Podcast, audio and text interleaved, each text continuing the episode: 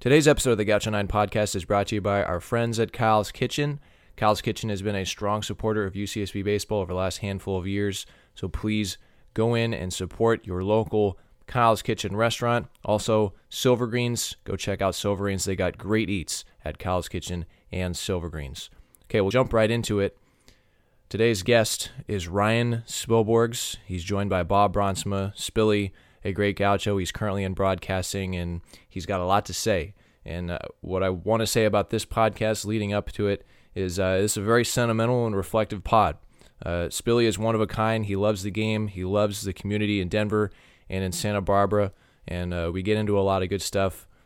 Santa Barbara baseball history in particular, paying it forward, investing in someone else, taking time and investing it in someone else. We talk about what should be on the back of baseball cards, being a fan at the College World Series, and we get into a little broadcasting, including a bit about Vin Scully. So this one was really fun. Ryan Spilborghs, uh, absolute pleasure to have him on. So uh, here we go. It's one of the most beautiful views of any campus in America. The Pacific Ocean crashing against the shores of UC Santa Barbara every morning, noon, and night. Here's the one strike pitch, and Mitchell belts this to deep left. Cabrera is going to watch it fly. He strikes out the side for the second consecutive inning. And Armani belts it to deep center. Gauchos are going to Omaha. Can you believe it? Here's the 0-2 pitch, and a curveball is swung on him. In to score is Jew. Here comes Mitchell. He's going to score. And the Gauchos are the 2019 champions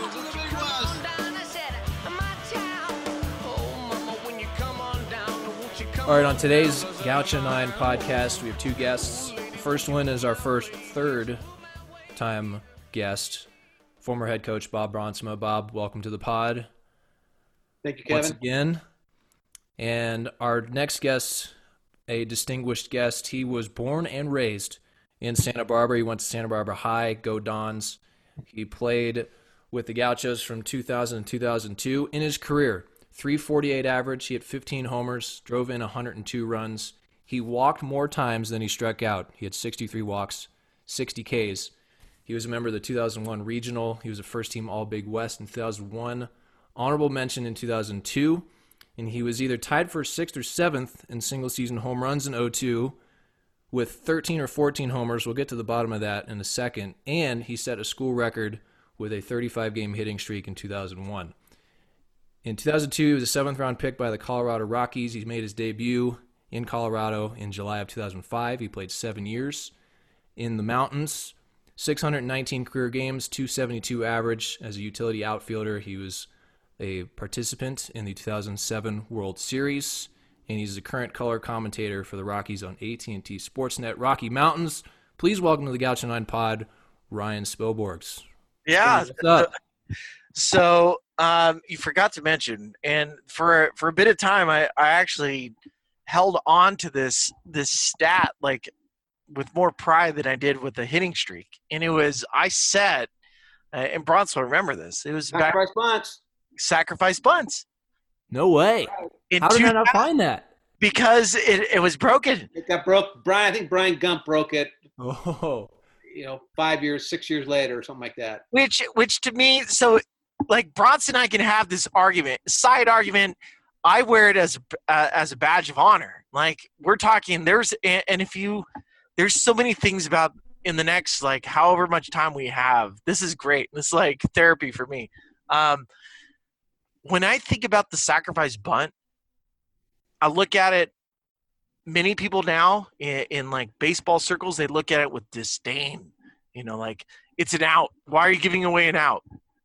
If you look at like run matrices, which is something that like advanced analytics has created, right? Tom Tango, um, who's known like in analytics circles, he's the he's the guy. He's like one of the godfathers of this run matrix. He's basically looked at all these different scenarios where somebody's on base. There's about 27 different scenarios, and it's it's based on outs. It's based on who's on base. You know, it's like nobody out, somebody on first, nobody out, somebody on second. What's the chance that they score? There's all these different right metrics and, and, and ways to look at the game. And people have looked at the the sacrifice bunt as something that was antiquated, something stupid. right? Like it's it's it's a bad idea to give away an out. You have 27 outs in a nine inning game. Why would you give away an out? Why would you ask your three hole hitter, the best hitter on your team, to bunt when you have first and second, nobody out? Why would you ask your two hole hitter, who might be really good? You know, a two hole hitter in baseball now is is a guy that that's where Mike Trout hits. That's where your best player hits. All right. 2001, I hit second. I either hit second if it was a lefty starter or I hit ninth. Why would I bunt? When you know, why would I bunt if I'm the two hole hitter? That makes no sense. Back in the day, or over now, right? People are going to argue it's a it's a stupid play, and I would make this argument, and I still do, because I don't look at it as an antiquated rule. I don't look at it as an antiquated like way of of playing the game. I look at it as being as taking an advantage. Uh, and Bronx will tell you this. In 2001, the guy hitting in front of me, his name was Skip Schumaker. That was the last time I think, if I'm if I and correct me if I'm wrong, it was the last Gaucho to hit over 400. Correct? That's so this correct. guy. Okay, so so Skip was getting on base over 400% of the time because he would take a walk.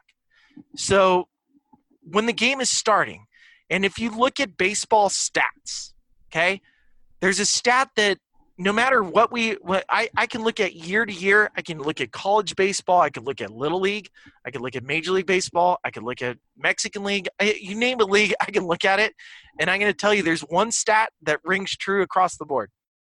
And you know what that stat is? The team that scores first wins about 70% of the time. Think about that. It's the one stat if you were to look across the board, if I said to you, I'll give you a 70% chance of winning a ball game if you score first. But you're going to have to bunt your two hole hitter. or you're going to have to give up an out. You're going to have to sacrifice. Are you willing to do that? Or are you going to say, nah, I'm going to let my guys bang. Spilly can hit. You know, why, why run the risk of Skip's going to get on at a 400% clip? Spilly hits about 375. Why would I run the risk of giving up an out to move him up 90 feet to score one run? And that's the argument. And when I think about like in 2001, by the way, 2001 was the best hitting team in the nation. Bronx, were we not yeah. the best hitting team in the nation? That team was a phenomenal offensive team. To think you'd have to bunt with that team at all is shocking. It's shocking, but the idea of taking the first run to win a ball game. Yeah. That means more than a player's batting average. That means more, and it shows the the cohesiveness of an entire unit because you have somebody that might be a really good hitter, that might set a, a hitting streak record. Sure. Yeah. That is willing to sacrifice his at bat to move a guy 90 feet to do what? To win, to increase my odds of winning. And when I think about that stat and when I think about the bunt, and when I look at it in 2020 and the fact that people have gone away from that, to me, it's been a crime against our game, right? Like we have taken away the idea that an entire unit's entire identity should be to win a ball game. It shouldn't be to take five at bats and try to hit, get five hits. It should be I'm going to sacrifice myself based on the big guy making that choice because he knows this is going to increase our chance of winning. Might not increase my chance of getting my batting average to where I want it. Might decrease my chance of, of keeping a hitting streak going for 35 games because that's what it did. I mean, think about that. I had 11 sacrifice bunts during well, the 12 sacrifice bunts during the 35 game hit streak. That's think impressive. That. And that's impressive. And you batted ninth in half those games. So you had less at bats. Less at bats. Less at bats. Now the fact that that team raked and scored a lot of runs helped, but yeah, no, I was going to make that point. How really, really incredible that hit streak was because of that very reason. No but, doubt about it. But Bronx, I want to point this part out to you. There were several games, several games that during that streak where I hit for 35 straight games, where players on the team knew I bunted somebody over in the first or first inning. and was losing in a bat. And I remember like a Dave Molitor, Mike Coolbaugh, like I, I remember guys on the team going, "Hey, we got to get Spilly one more at bat. We got to get Spilly one more at bat." Why? Because they knew I had a hit streak going, and they knew I sacrificed myself for the group to win. And then once we got in front, they were like, "Hey, we have to get him another at bat." And guys, in the eighth inning, we're beating we're beating the we're beating the tar out of uh, out of Cal State Fullerton, right? Like it's 17 to five. It's the eighth inning. Guys should be like checking out, saying hi to their girlfriend in the stands. Hell no. Skip Schumaker's taking a walk. He's he's like they're blowing somebody up to make sure a double play doesn't happen because they understood the group the group identity was to win first and then if there's an opportunity to make sure that I gave you an opportunity to get yours, go get it. Yeah. Go get it. And like it's funny to think that in a year of 2001 where you set a sacrifice bunt record, you set all these different records, right? schumaker hits 400, Tyler Von Schell hits a home run record. You have all these hit records, but why? Because you had an entire group playing for each other. What a strange concept, right? A team sport where everybody plays for each other. Like, think about that. And like it, and it wouldn't have happened had you not had a skipper at the front of it that understood that these things were important. Well, that's nice of you, and I'd also say that we had a lineup that was absolutely loaded, as good a lineup, and, and guys on the bench as well. There were guys on the bench. You know, when you were batting second, Kolbach was on the bench. There's a guy that started his career at University of Texas, and he was riding the bench against lefties. You know, Campanella and Stringham started the year not in the lineup, and he ended up hitting, you know, 13, 15 home runs, whatever it was. And, you know, so there was a lot of things. Jeff Carter and you know Walker and and Walker who were switching spots, and then Donnie kind of took that spot. So I mean, a lot of good players. It's just a, it was a great team. It was an easy team to coach. Uh, and I say this about Spilly and his bunting. Not only his bunting, but he also we're talking hitting the balls to the right side of the diamond when Skip was on second. So I, with that in mind, I know we've elaborated along on, on your first statement here, but I would really say I was kind of thinking about this going into this interview about about Ryan and just kind of thinking over my 30 years, 28 years of coaching at 28 years of coaching at UCSB and I would say there's really two guys that come into my mind and there's hey listen we had a lot of great players. I'm talking I mean, a lot of great players but if you'd asked me who were the the most complete players that I coached at UCSB, the two guys that really come to my mind that, that do it all, and I'm talking about they could run, they could hit, they could hit the ball out of the park, they could play defense, uh, they could throw, um, and they could skill the ball. They could give you team at bats right, like a like a six tool, someone who was a team at bat guy as well.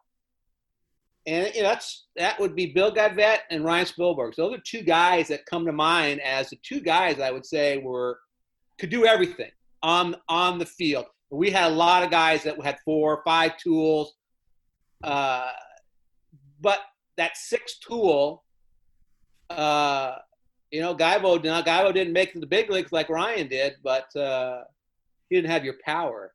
Uh-huh.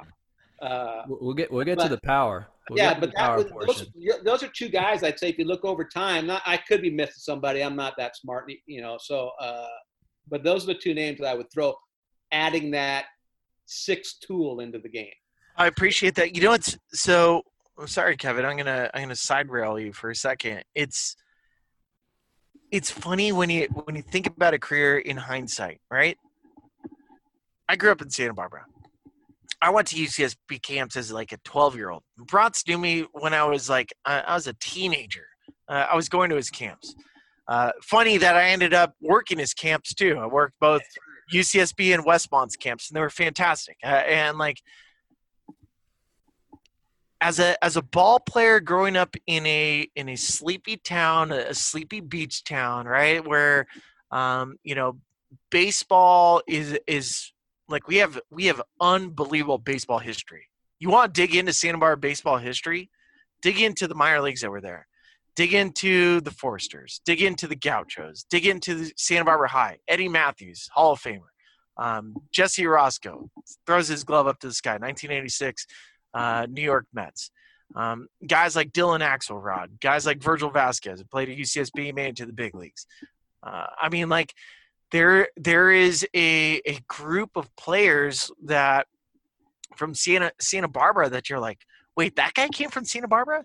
Ron Shelton, who wrote the movie. Do you know what movie I'm talking about? Pretty famous movie. I'll give you a hint. I know. I'll let let the. Kevin- let the Yeah, yeah, give, give me the hint. Kevin- Let's see if I can do Kevin, it. Cos- Kevin Costner was in it. I mean, is it Bull Durham? Bull Durham. Ron Shelton's from Santa Barbara. Went to Santa Barbara High. Um, you know, like Charles Schwab. By the way, went to Santa Barbara High. Chuck. You know, you know, like when you think about Santa Barbara, you think about a sleepy, you know, like a sleepy surf town. It's into wine. Oprah might live there. The the Pitts might live there. Used to live there. Rincon, man. Rincon. But you don't think about its impact on baseball. Santa Barbara has a pretty significant impact on baseball. And and growing up in this in this city, I remember when Bronx came to my house, and I'm looking at different um, different opportunities to go elsewhere for college.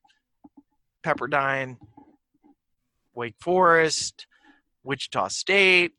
Um, I really wanted to go to UCLA. Really did. Uh, like I, I had I had some friends that were going to UCLA. They were going there for school. I was like, I should go to UCLA too. I'm pretty good at baseball.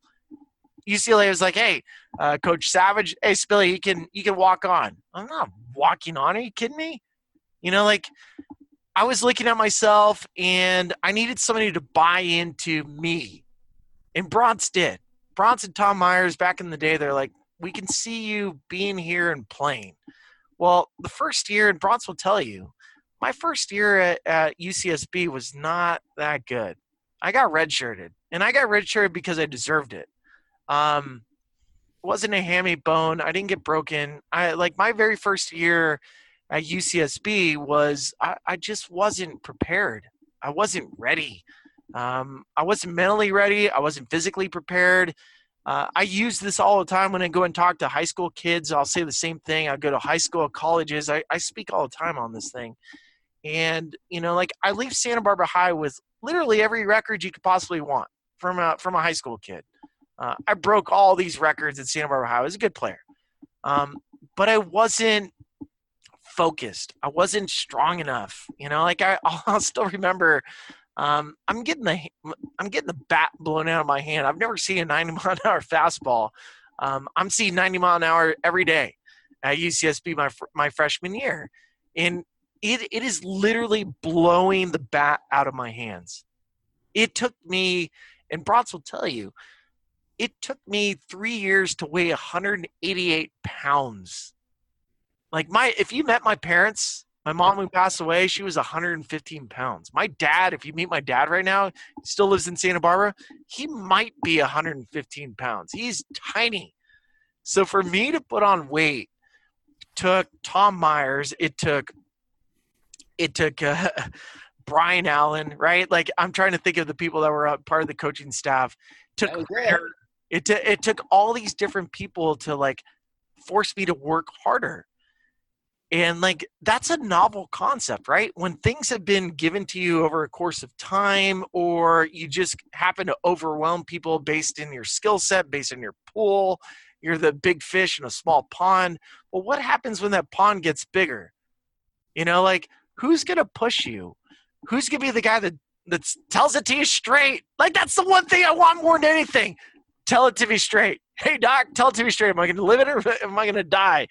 Um, you're gonna be fine. You just got to work harder. That was Bronx. I remember being in the in in that locker room as a redshirt freshman. Uh, Andy Campanella makes the team, pisses me off because that's one of my best friends. I'm like, what? Campy makes it. Campy was ready. Campy was a man. Campy had biceps. I, I I was not ready for any aspect of college baseball as a freshman. And I needed to get my butt kicked. I needed somebody to not just be a father figure, but to be somebody that's known me since 12 to give it to me straight. And that's exactly what happened. You know, I got told from from Bronx, you got to work harder. I got I, I had the opportunity of having a guy and, and I'm sure Bronx probably still thinks about this guy, Brad Wright. Oh yeah. Brad Wright is when when I think of humility or if I think of mentorship, if I think of um, you know, paying it forward, Brad Wright played professional baseball. Brad Wright lives in Denver. I, I talk about Brad as like if I didn't have Brad Wright, literally we're not talking right now. Bronson and I are not talking. You know, like I would have been one of those things like, oh yes, Billy was had the skill set, but he didn't work hard or he didn't do this. Brad Wright pulled me under his wing. Here's a fifth year senior who's the best player on the team in 2000 in 1998. Okay, fifth year senior, old guy. He's already balding uh, in his last year at college, right? Like he's great. Um, and if you look at my number, my number in college, I was number four my very first year. I ended up taking 24. Do you know who what number 24 was? I'll give you a guess. I'm gonna say it's Brad Wright. It was Brad Wright. I wore number 24 because of Brad. And this is the story of why. He saw me picking up trash. And Bronx knows my family. Bronx knows me. I was a I was a guy that picked up balls when you weren't watching, and I picked up trash when you weren't watching. I might not have worked hard because I was kind of a goober in in certain things, but there's aspects about you know I'm like the last one to rake the field. I'm sure Bronx will tell you. Had this strange work ethic. I might be goofy. I might think take things like not so serious, but when you weren't paying attention, you're like, holy crap, he just picked up all that stuff. He just cleaned that entire field. Why? I don't get it. Like a little bit of a of a, of a I guess a paradigm for for some people. So Brad Wright saw it, and he was like, Spilly, I know you want to play center field. I'm going to teach you how to play right field.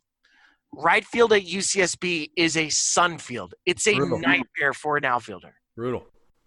Bronx, how many right fielders have you had that played right field well?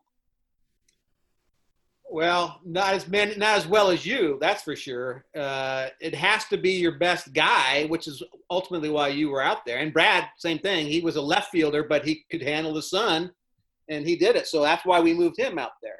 So Brad saw that. He recognized, he said, Here's a kid that's picking up baseballs. How do I help this guy? I got to teach him to play right field. That's his in. He can't, I literally can't hit. I'm 170 pounds. I'm getting the hand, I'm getting the bat blown out of my hands at, but with 88.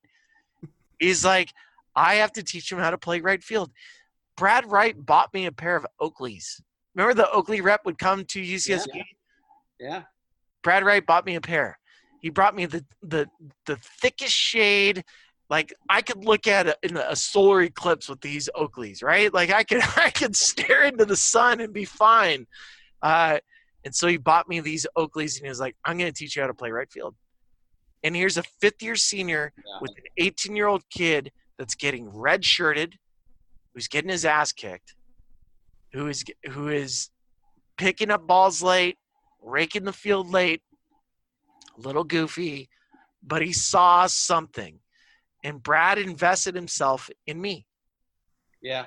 And Brad put enough equity into me that it made me the player that Bronx ended up having for a bunch of years.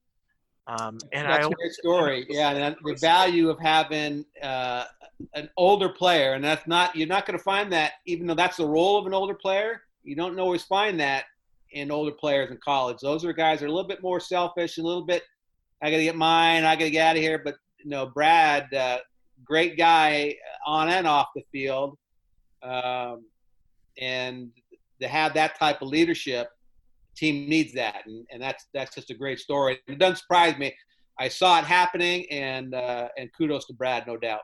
Well, yeah, well, I see it going both ways. I, I can see a guy being a veteran and, and wanting to get his own and getting his stats and getting drafted and moving on. But I also see, and I've have been around guys that are veterans that understand the concept of the team and what it takes, and seeing themselves as a freshman who's weak or doesn't get it or is struggling and taking them under their wing. Like I've seen that. I've seen that on on the good teams recently, and you know it, it takes that to have a good Yeah. team. And it, Brad's got a good eye. Yeah.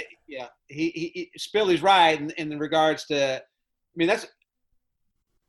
It didn't take that good, good an eye to see that Spilly was a hard worker and that he'll do extras. I mean, I I still envision him across the street from my house right here, working in my neighbor's yard, digging up stuff in the front yard and and working.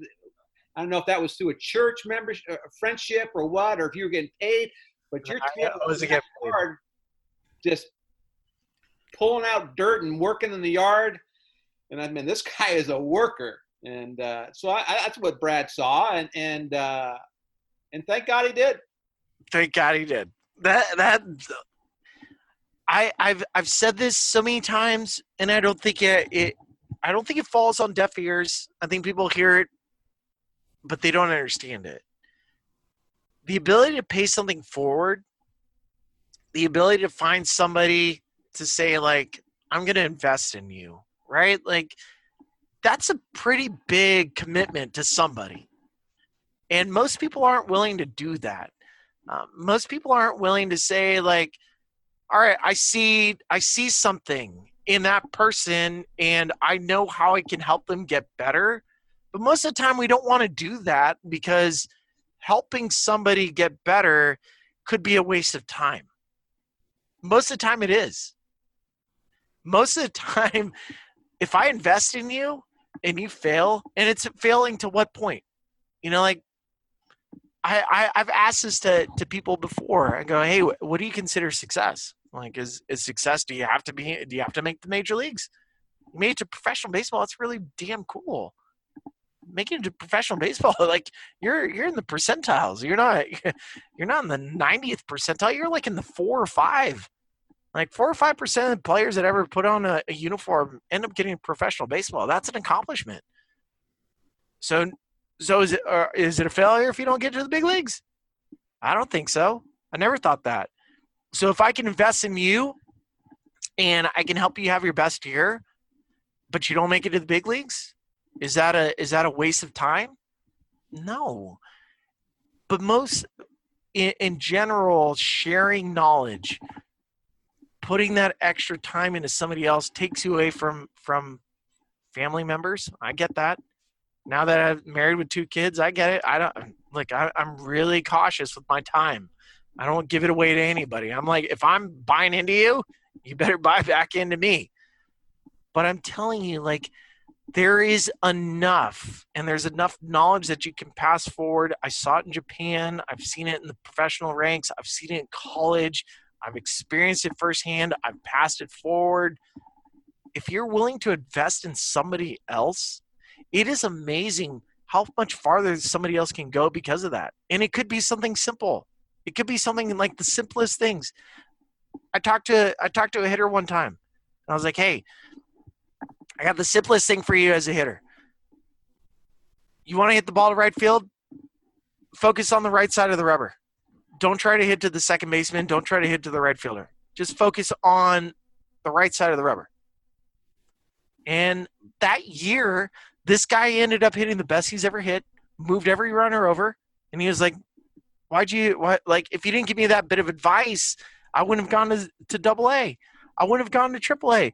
I actually wouldn't have gone to the big leagues." I'm like, "Are you serious?"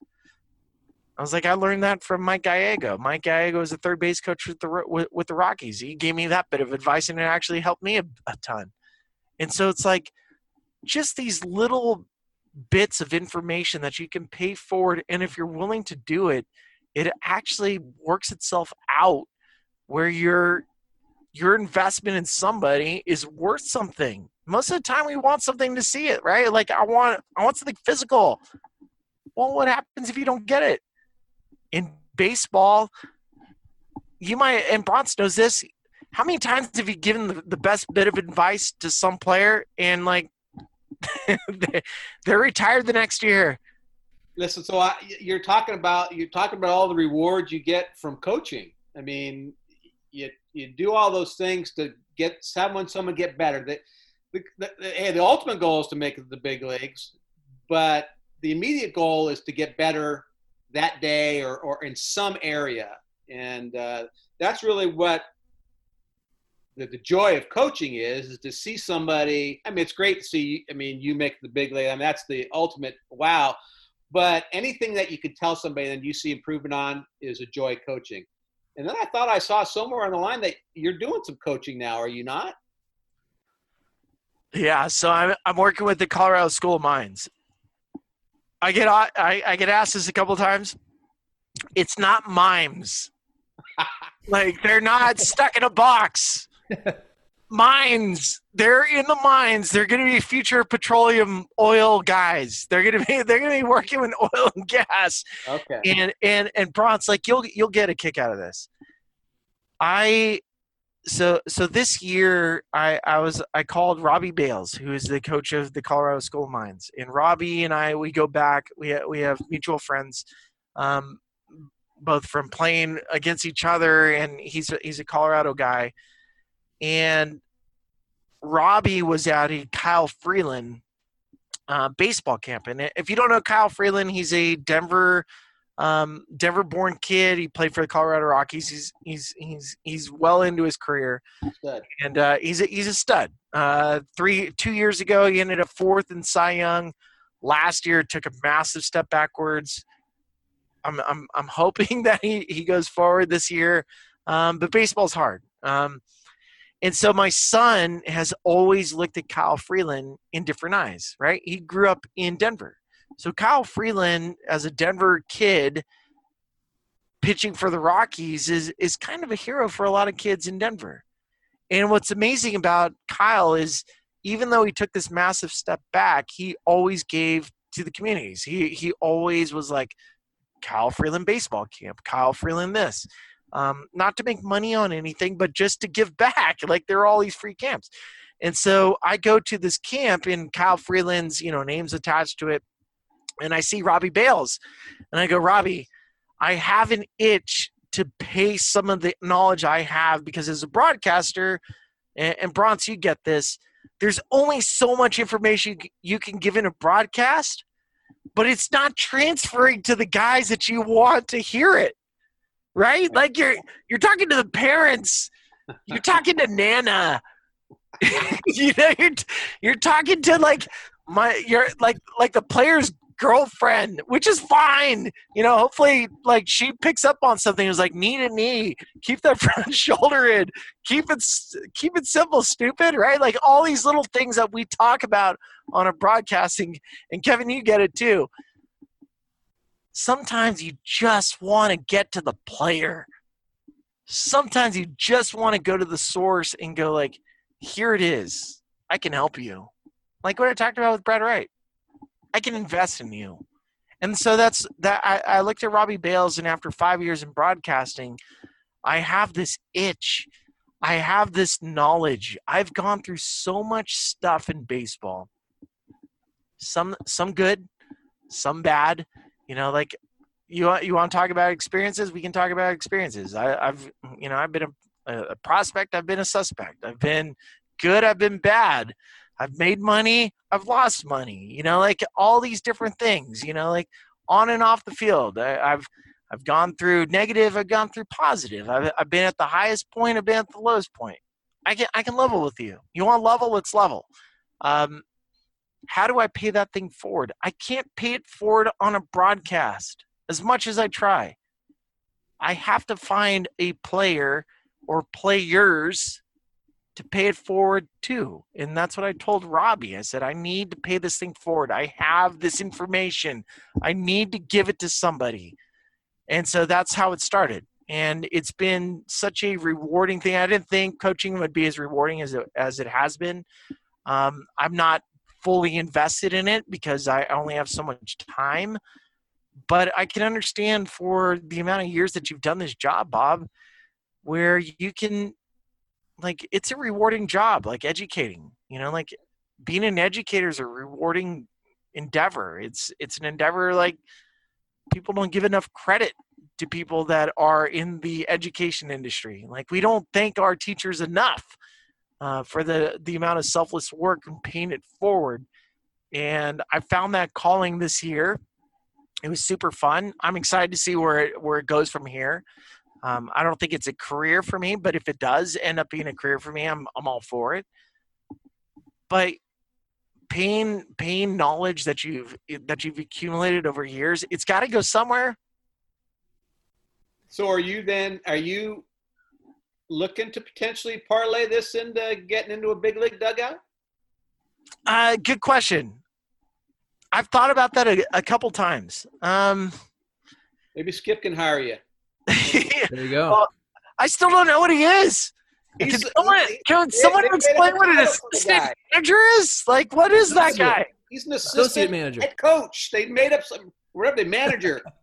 they I've never heard of that title. When he was on the on the podcast before, he goes, "Yeah, I'm the his title," and I went, "That's like you're like the go ahead and get kicked out. I'll take over from here." Yeah, I like you're. I guess you're you're praying that Jayce Tingler gets thrown out of a game every single day, but then you really don't want him to get tossed out because then you're put in that spot. I don't know. Like, Yeah, it, was a, it was definitely a different title, but uh, Associate manager. yeah, associate Yeah. manager. So he he's got he's I think he's really good as you as you know, and I think if he wants, he'll be a manager some point. So just saying, there's he, he's gonna be a manager at some point. yeah, I mean, like he's good. Skip's gonna be Skip's great, and, and that's Yeah, when when I think about managers or I think about coaches, how do you level on all the all various spots, right? How how can you how can you talk to the best player on the team? How can you talk to the, the worst player on the team? And that, like, and I don't mean worst player on the team like that's a disparaging comment. It's like I want you to get better. So how do I make you better?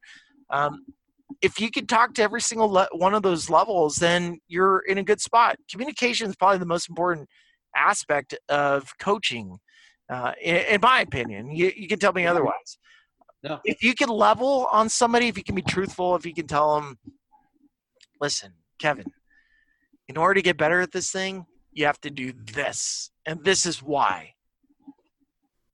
Thank you. Yeah. Versus going like, eh, you know what? Like, Kevin, you're pretty good right now. This guy's better than you. I didn't give you a reason on on how to make yourself better. I didn't give you anything. Like you're like, well, what does that mean? And, and like you'll hear this all the time. Like, level with me, talk to me like I'm a human. Um, don't sugarcoat things. That, that's like the best way to go about doing things. I don't know if if volunteer assisting coaching at Colorado School of Mines turns into a major league job. That's not what I'm looking for. I think the entire time I was just looking to get some of this stuff off my chest.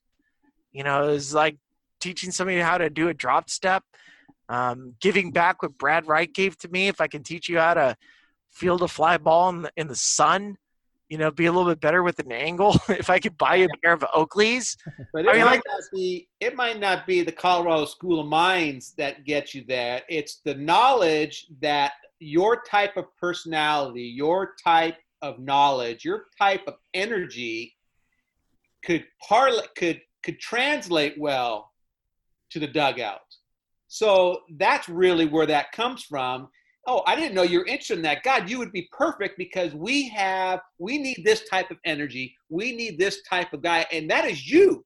That's kind of for me how you got into the into the booth is you had to have been a fan favorite in Colorado. You had to have been the guy that played his tail off, who hustled, was an overachiever in their eyes. Uh, wasn't an everyday player uh, uh, for very long, um, and that you were the guy that they clung to, and the way you played was what they loved. And so to see, and then throw in the goofball side of you, spill the beans and all that type of stuff in the mix, you're you're a natural for being in front of the camera. So that same type of thing could parlay you into the dugout because of who you are.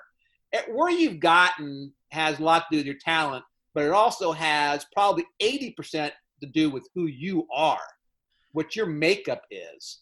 And that's what could get you into the, the dugout, not the Colorado School of Mines. That's just the place where you teed off.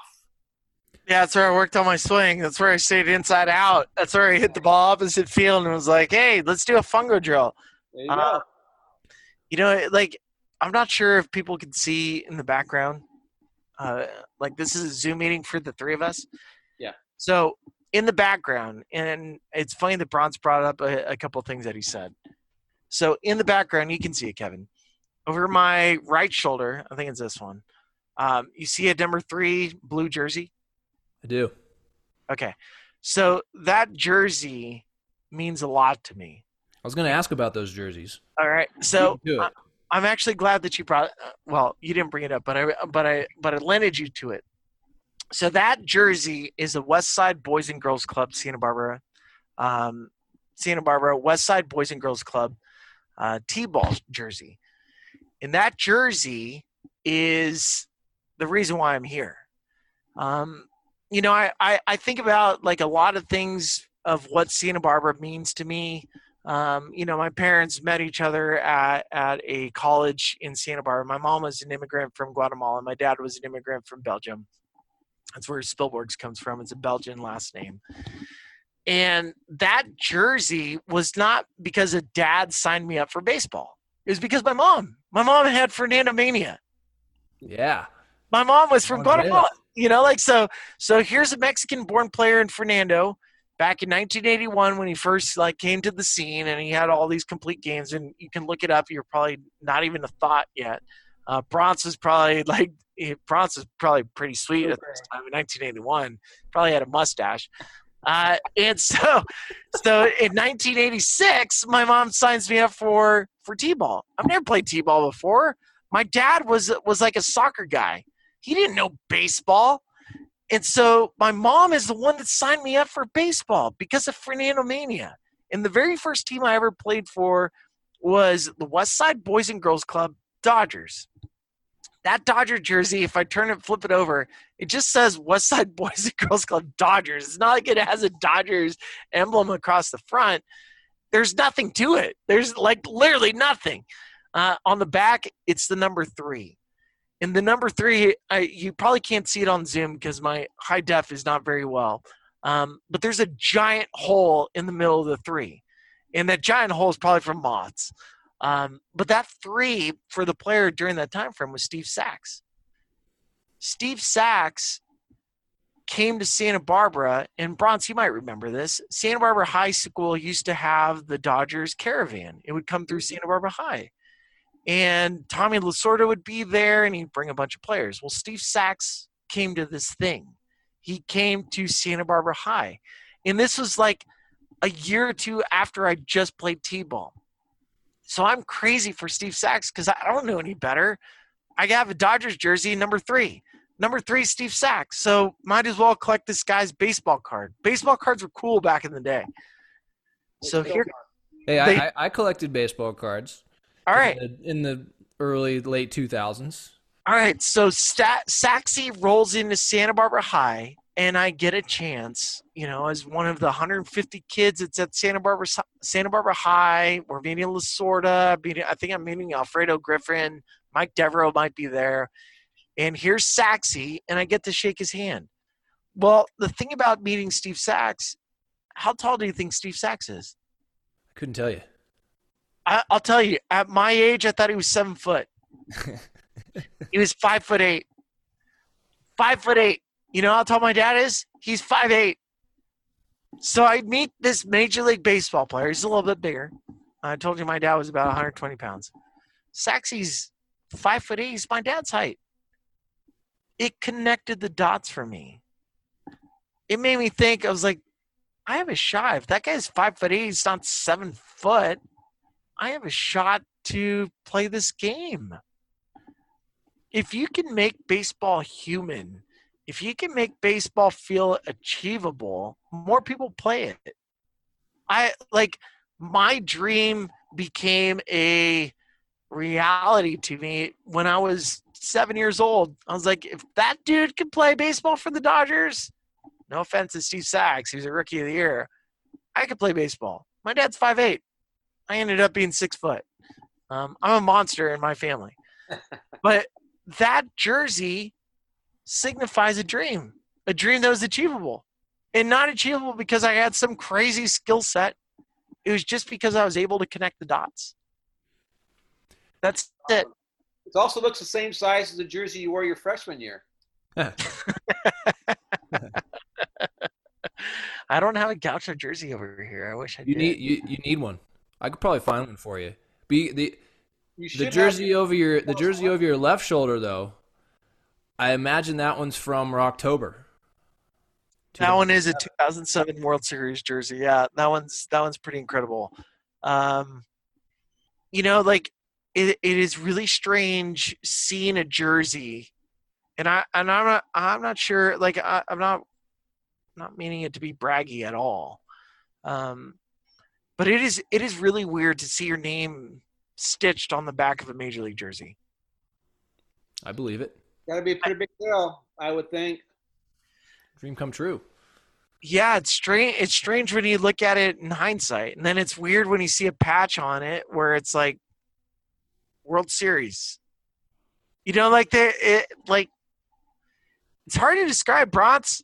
I mean, I, you and I, we've we've been around each other a long, a long time. Like, I mean, these things are weird. They're, it's weird to see something like this in hindsight. Like I never pictured this ever happening. like I, I'm sure you never did.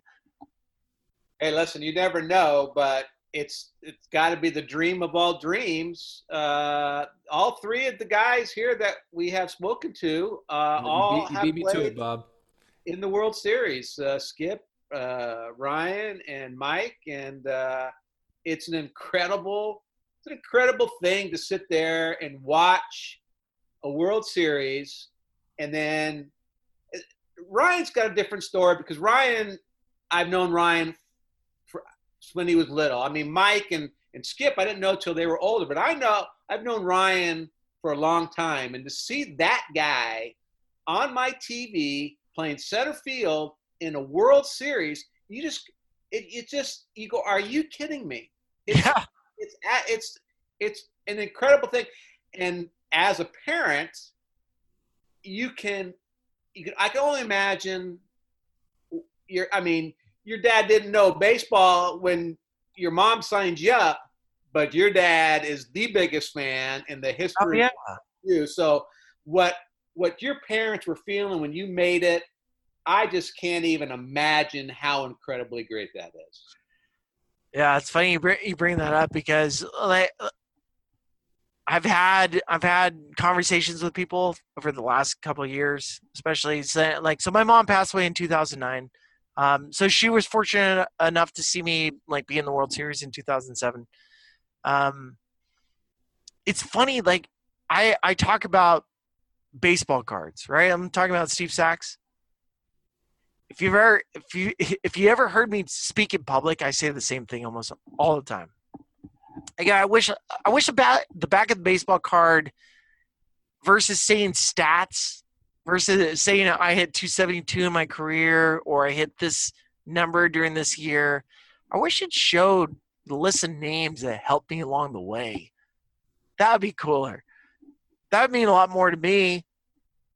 You know, it, it, would, it would mean a lot to be able to show like Fred Walker, George Remp, Tom Myers, Bob Brontsema, um, you know, Ron Gideon, right? Like it would be really fun to have the list and names of people that had helped you along the right the way, right? Larry Thomas, AOK Motors. By the way, he's in, he's in Santa Barbara. Yes. Um, DJ Guestwine, the Guestwine family, right? Like these are people that helped me along the way. I, I wouldn't be here without the Guestwines or the Thomases or the Brontsemas or the Remps or the Workers or all these people, right? The Elliots. Uh, like, like I could go like a, a list of everybody I can think of that impacted me. That would be a better um, representation of my back, the back of my, my baseball card. And I think a lot of players, if if you were to say like, do you want to have your stats or you want to you want to do a list of people? I think in this day and age, in 2020, most people would go like, I want a list of people that that helped me along the way. Yeah, well, your stats are pretty good, so I don't know if you. Know, I might want to highlight one of those years and be like, "Hey, hold on, yeah, you're right." a Make walk off sure grand look at that slam in there. Yeah, make sure people look at that one. yeah. Uh, but in general, like it's funny because a baseball player in compared in, comparison to under other sports, right? Basketball, I can go in the backyard and shoot hoops. Football, I might be physical. Baseball it takes a it takes a village for a for a baseball player to come about. And Bob, you get this with your son playing. You know, like playing baseball it requires multiple people. It, it requires like batting practice and somebody hitting fungos. It, re, it requires a team. It requires 150 games in a season. It, it requires like a lot. It's not just shooting. It's not just throwing a football. It's it's far more than it's far more than uh, than just like an athletic like the athletic ability so when you get a chance to see a player in in a World Series, which is so hard, I thought like I make it to the World Series, my team makes it to the World Series in the first year of my first full season in the big leagues. I'm like, I'm gonna go every single year. Yogi Berra. you know, like I'm gonna go every single damn year. This is easy. Like I win everywhere. I win everywhere I go. I win everywhere. Never made it back. Playoff one more time. Never saw it making it to the World Series impossible. 30 teams, not easy. 162 games, you got to outlast people through through through that marathon. You got to go through through that. Are you kidding me? By the way, the Dodgers going three straight years to the World Series, incredible. Mhm. Not winning one, that sucks. So how how about how about a college season? Because you got all these teams, and you played 56 games. You got to go through regional. You got to go through super regional. Sometimes you might have to hit a walk off grand slam to get there. But you were there in 2016. I remember you jumped on with me and Jerry. I don't know if you remember it or not, but you were there. So you had that was another experience of being in a World Series and being there representing the Gauchos. Man, that 2016 uh, World Series run from the Gauchos is could be like one of my favorite moments ever, um, because it, it was out of my hands. I'm used to I'm used to being in your spot. I'm used to calling a game and and not fully being entrenched and being a fan. Being a fan is is crazy. I experience all the emotions without having the calm. You know, like as broadcaster, we have to be calm. You have to. You're like you're looking at the next thing. You're you're looking at the next at bat. Your brain's not allowing you to live in the moment. As a player, same type of thing. You're thinking about the next play, the next bat. You know, what do I have to do? You're focused on one thing. As a manager, you're like you're three or four bats ahead of the game. Do I need to warm somebody up? What's the score? What inning am I at? What's the pitch count? There's you, you can't be in the moment. As a fan, holy crap, you're in the moment. You are listening. You're talking trash to Miami. You are with the Gauchos. You're with the Hammerheads. You're thinking of you- you're. We're living and dying by pitches. we we don't. We don't. We're not. I'm not looking past the next pitch. I'm looking at this one. That was so much fun. Um, seeing the the blue and gold representing Shane Bieber pitching, the guys on that group, um, knowing what Checketts had done to get that that team to that spot, knowing what had to had to been accomplished to get there, uh, knowing how far our program like Checketts program wasn't at that spot without Brontsema, wasn't at that spot without Al Ferrer. Uh, you're not like it's been passed forward time after time, right? From Brad Wright to me, and then from me to the next guy, and the next guy to the next guy, and like all those little aspects of hopefully the tradition of being a gaucho mattered to the next group, and and obviously it did. Um, seeing that play out, and then to experience it as a fan, as a fan, like what my parents felt like. I'm on the roller coaster. I I, I have zero control. Um, it's stressful in the stands. it is stressful. I used to say that the, the the the the closer you are to the field, the easier. I mean, it's it's not stressful a, as a player. It becomes No. stress, it becomes stressful in the dugout, and it becomes even more stressful in the stands. Like the further away you get from the field, the more stressful it comes. Also, the further away you get from the field, also unfortunately, the the, the play looks a lot easier the further you get away. Closer you get to it, the harder it is. So it's kind of a reverse uh, spectrum there. But uh, yeah, it's it's crazy to sit in the stands and you hit that on the nail and hit the head. How how you just changed changed your perspective completely because you have no control. Zero. I and it's it honestly it's the last time it's the last time other than like my son's baseball game or my daughter's baseball game um not to this high of a level. I mean like you're in a you're in a you're at the College World Series. They're in Ameritrade Field. They're in they're in Omaha. They're like that's a big deal. And like the weight of that like is like you can feel it as a fan. I, I feel it with my son. I feel it with my daughter. Watching this this thing is like a, as a spectator, I'm trying not to like impart anything on them, but I'm watching it like emotional. If I'm coaching, I'm not emotional. If I'm playing, not emotional at all. As a fan, it makes me like makes me want to cuss. Makes me want to go like it makes makes me feel all these different things that I didn't realize were inside me. And so when I think about 2016 going to Omaha, Chomaha, um, being with with with guys that have played before, you know, like high fiving each other is like guy from a 1984 team, 85 team, 1991, 94. Um, seeing Dave Willis there, you know, Willis was one of my favorite uh, former Gauchos. Seeing like I, I, I it, it's really hard to describe the feeling you have when you know that your program, something that you've put blood, sweat, and tears into, has reached another level. There's like a pride of that. Like the, to describe the pride of watching that team compete with no control goes down as probably like as a spectator one of my greatest feelings I've ever had. Easily, easily. So on the field, however, would you have to say that your grand slam was? I mean, it's one of the greatest moments in Rocky history. That has to be your greatest baseball moment, I would think, right?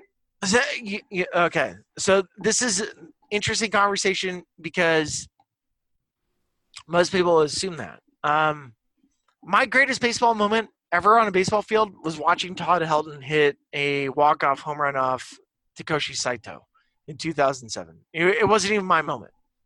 Not even my moment. Is my is my favorite baseball memory.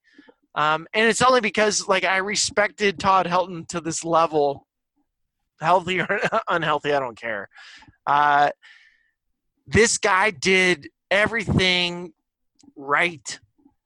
How he prepared, what he'd accomplished. You know, like it, when I think about watching somebody in a craft, you know, baseball's a craft. It's not a talent. Guys can get you. You don't have to be the best player on the field to be the best player.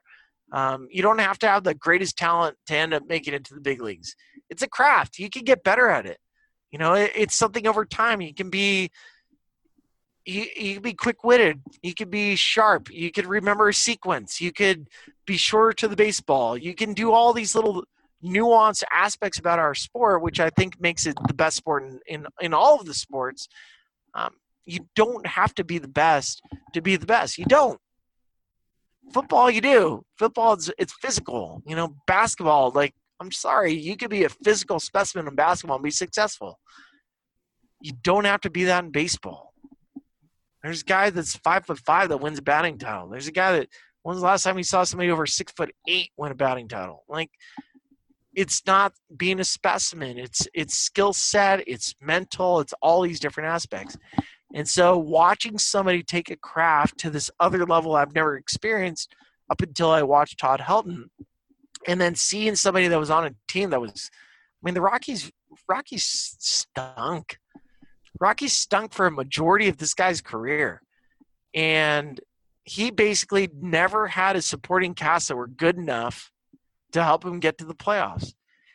And seeing as somebody that's making over a hundred million dollars in a sport, which is crazy, one of the highest contracts at the time, and consistently lose, consistently get his butt kicked, consistently just punched in the face, and show up the next day and give you his all.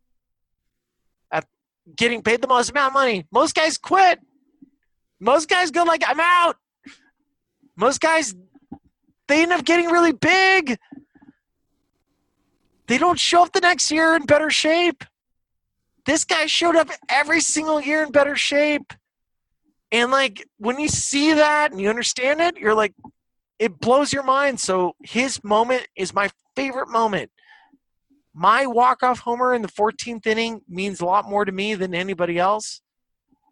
And, and Bronx knows this because, you know, like I, I've losing my mother in 2009 the year that, that, that i ended up hitting this walk-off home run was in august of 2009 i i was upset. I was like screaming right? Like every single night after a ball game you know baseball players we blow off steam. I'm blowing off steam till like 6 a.m every single night.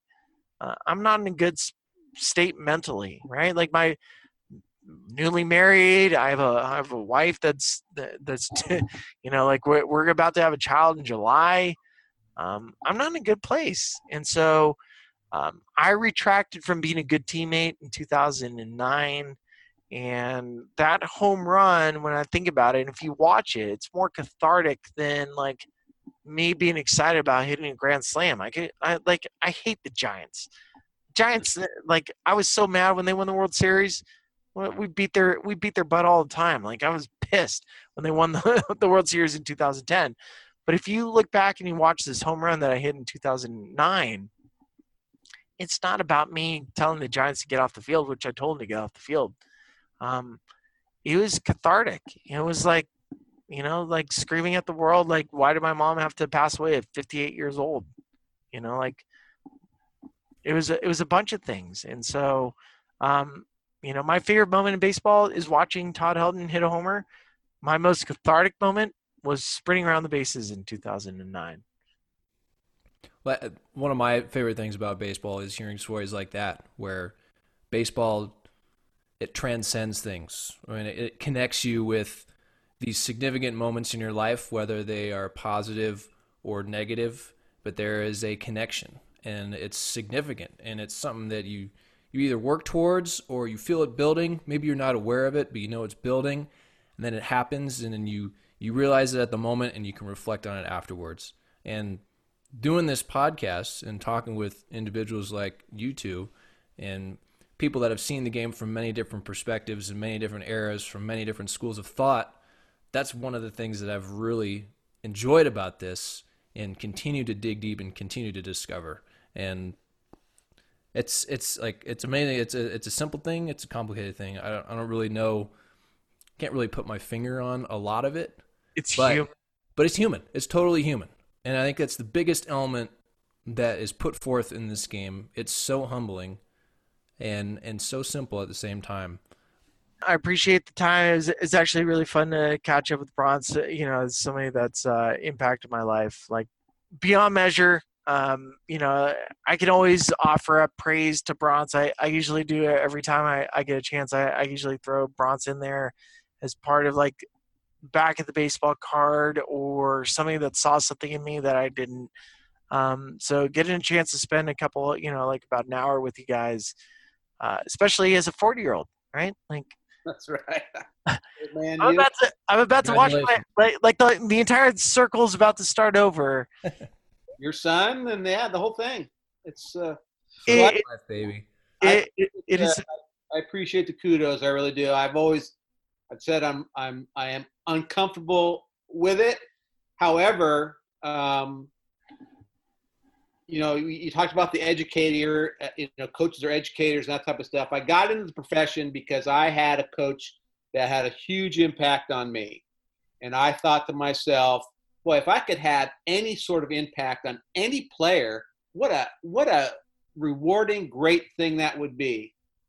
So where I am uncomfortable with the kudos that you praise on me always, I need you to know that it's incredibly appreciated. It's an incredibly grateful thing that it really means a lot to me, even though it makes me uncomfortable. So thank you for that. And uh, all right, let, us take a broad, let's let's take a broadcaster sidestep.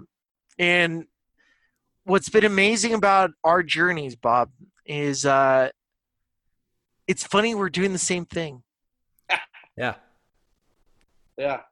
Well, for me, you talked about, you know, this kind of gave you the itch to get back on the field and coach. For me, since I can't get on the field and coach, this was a way for me, thinking of cathartic, is to get out some baseball stuff so I can sit up there in the stands and spew BS and talk out of my rear end.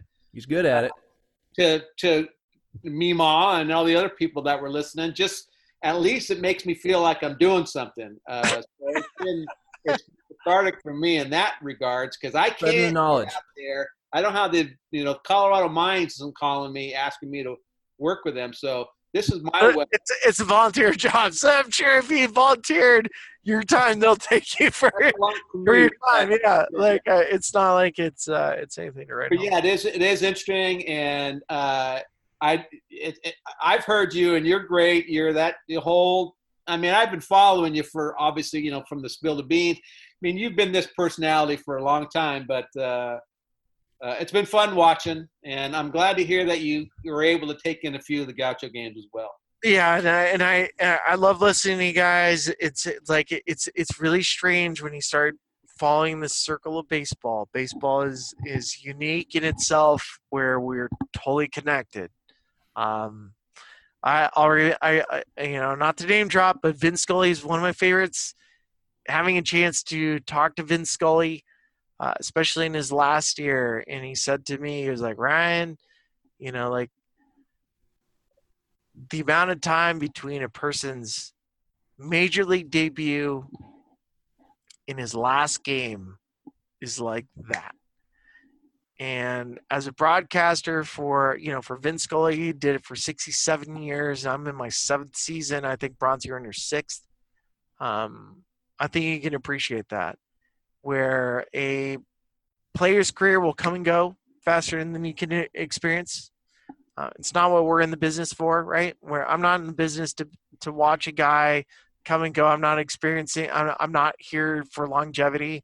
I, I want to be day to day. but the perspective of knowing that the greatest broadcaster we've ever listened to um, is it able to acknowledge how baseball comes in these segments and that a person's major league debut or a person's debut and the final game they ever play is a blink of an eye in terms of time that's the part that gets me yeah. You uh, yeah. Well, and, and speaking of the circle of life or the circle of baseball, how about the circle of education?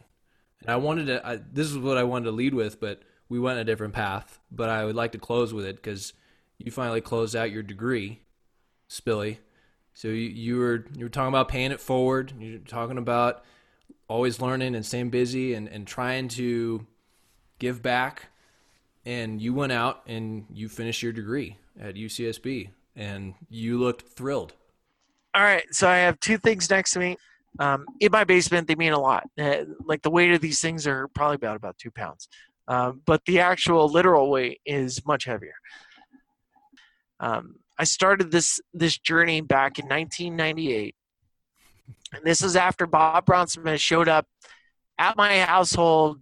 You know, as I'm a senior in in high school, it's actually my junior year. Uh, I signed with Brontsema about Christmas time in uh, 1998. And to have this thing about 21 years later. It's a great accomplishment, man. I'm proud of you. I mean, those, those are the type of things that are big because it is tough. Now you were really close. It wasn't like you came back and took 40 classes. No, I was like right there the whole time. yeah, you were that close the whole time. But nonetheless, you still have to do it. And and it's really, I mean, when I you know, you might not remember this, but when we're in your house, we talk about, hey, we got goals. The first goals we want you uh, to get an education. That was the first thing you said. Right. I think you did. Yeah, second thing we want you to compete for championships, and you know, so we, you did those, and, and but it's the first thing we talk about in the house. So it is awesome. And if I knew what this, uh, you know, what those new stats were, they had these are what are the what are those uh, stats they do now, and they follow graduation rates. Uh, Next Oh. gen stats. Yeah, next gen stats. I don't, I don't think that matters. no, no, but anyway, so it, it's just awesome. You know, it, So- it's an awesome deal. So after I got that degree, I immediately framed it because it took 21 years. And my wife, she goes, "Are you serious? You gonna frame that thing?" I was like, "Hell yeah, I'm gonna frame this thing." Mm-hmm. She goes, "Well, why wouldn't you frame like our marriage license?" So out of jest, out of jest, I busted out my marriage license to my wife, and it's it's been up for debate on what what day and what year we got married.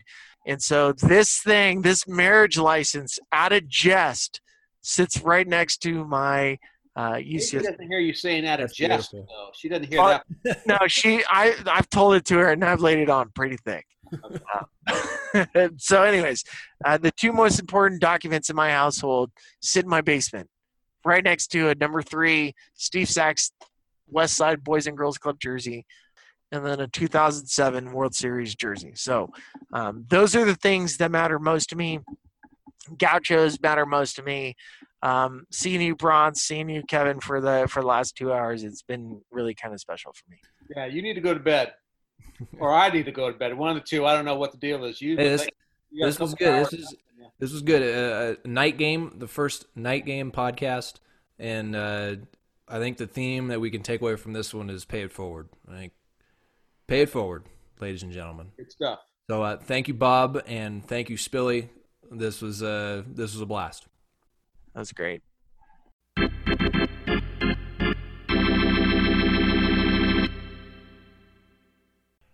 All right, thank you to our sponsor, Kyle's Kitchen, and thank you so much to Ryan Spilborghs. We recorded that late at night. Uh, he's a busy man, Spilly. He's got radio show.